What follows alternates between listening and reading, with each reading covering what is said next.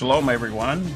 The United States will not defend an independent Taiwan against China. The Palestinian terrorists have struck again and killed Israelis in the West Bank region. And Israel has killed three Palestinian gunners in their car with a drone. Please remember to like and subscribe and leave a comment concerning our broadcast. Messianic World Update begins now.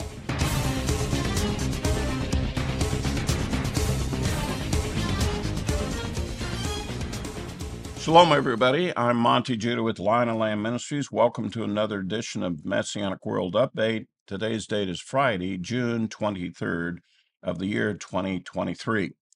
Antony Blinken, the Secretary of State of the United States, made a trip over to China. I wouldn't call it a great success. There clearly was some Chinese snubs that were done to the Secretary of State, and he obviously came over there with his hat in his hand looking to try to find ways to cooperate with China. And as a result, he made a concluding statement that said the United States will not defend an independent Taiwan.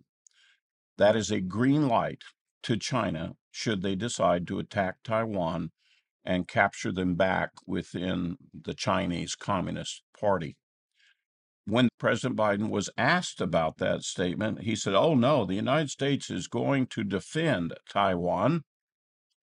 And then the White House came back and said, No, no, the, the, let's walk back what the president said. The president didn't mean to say that. And so the U.S. policy concerning Taiwan right now is the U.S. will not defend Taiwan should China decide to attack. It is very clear, based on that incident and other incidents like it, that the executive branch of the United States government is not led by President Biden. There is obviously a group within the White House and within the administration that is running the country, and Joe Biden is barely hanging on and not able to even keep up with what they're deciding to do. This is very concerning for us as American citizens in a sense, we are leaderless in this nation now. Turning our attention to Israel, there's been recent, uh, very serious conflicts within Israel, within the West Bank. We're talking about the Judean and Samarian mountain regions, Palestinians that are living under the control of the Israeli government.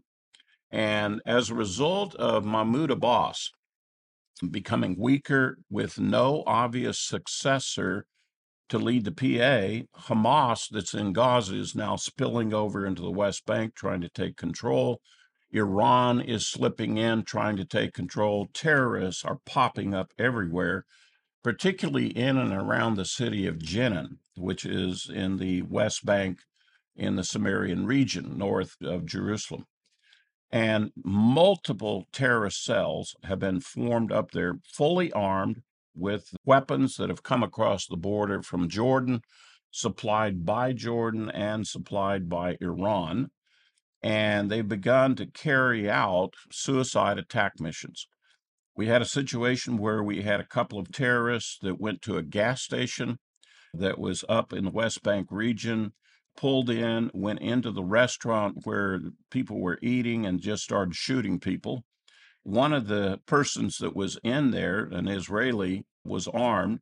He was able to pull his sidearm and kill one of the terrorists. The other one ran off. And then the police and so forth went looking for who the guy was.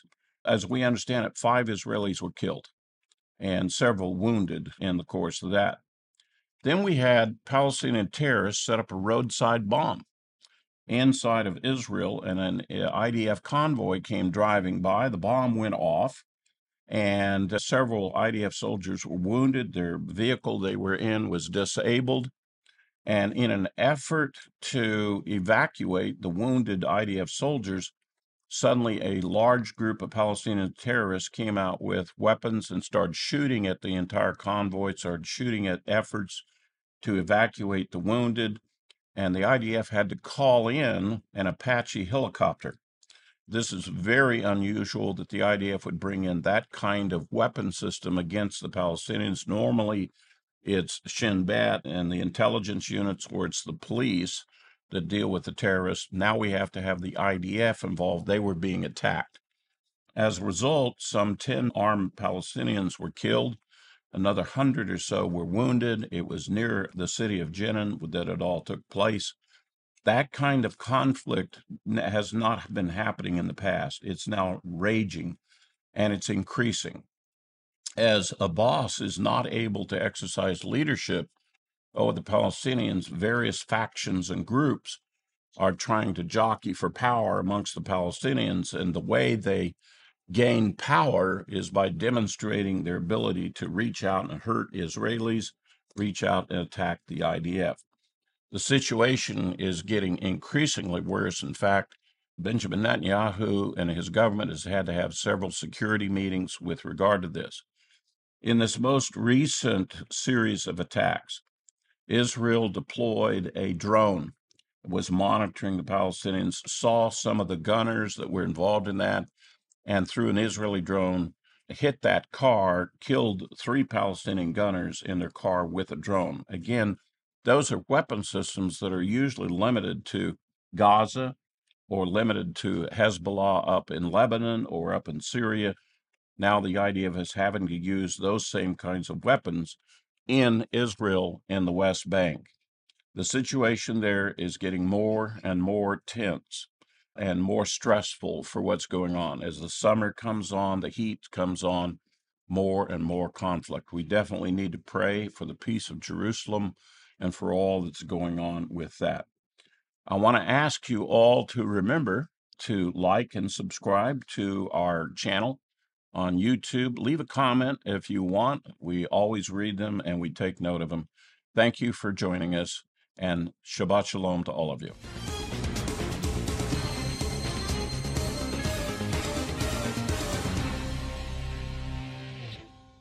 Thank you, everyone who listens to our podcast here at Lion and Lamb Ministries. I want to remind you you can get our podcast through Apple Podcasts, through Spotify, and wherever you like to download your podcast.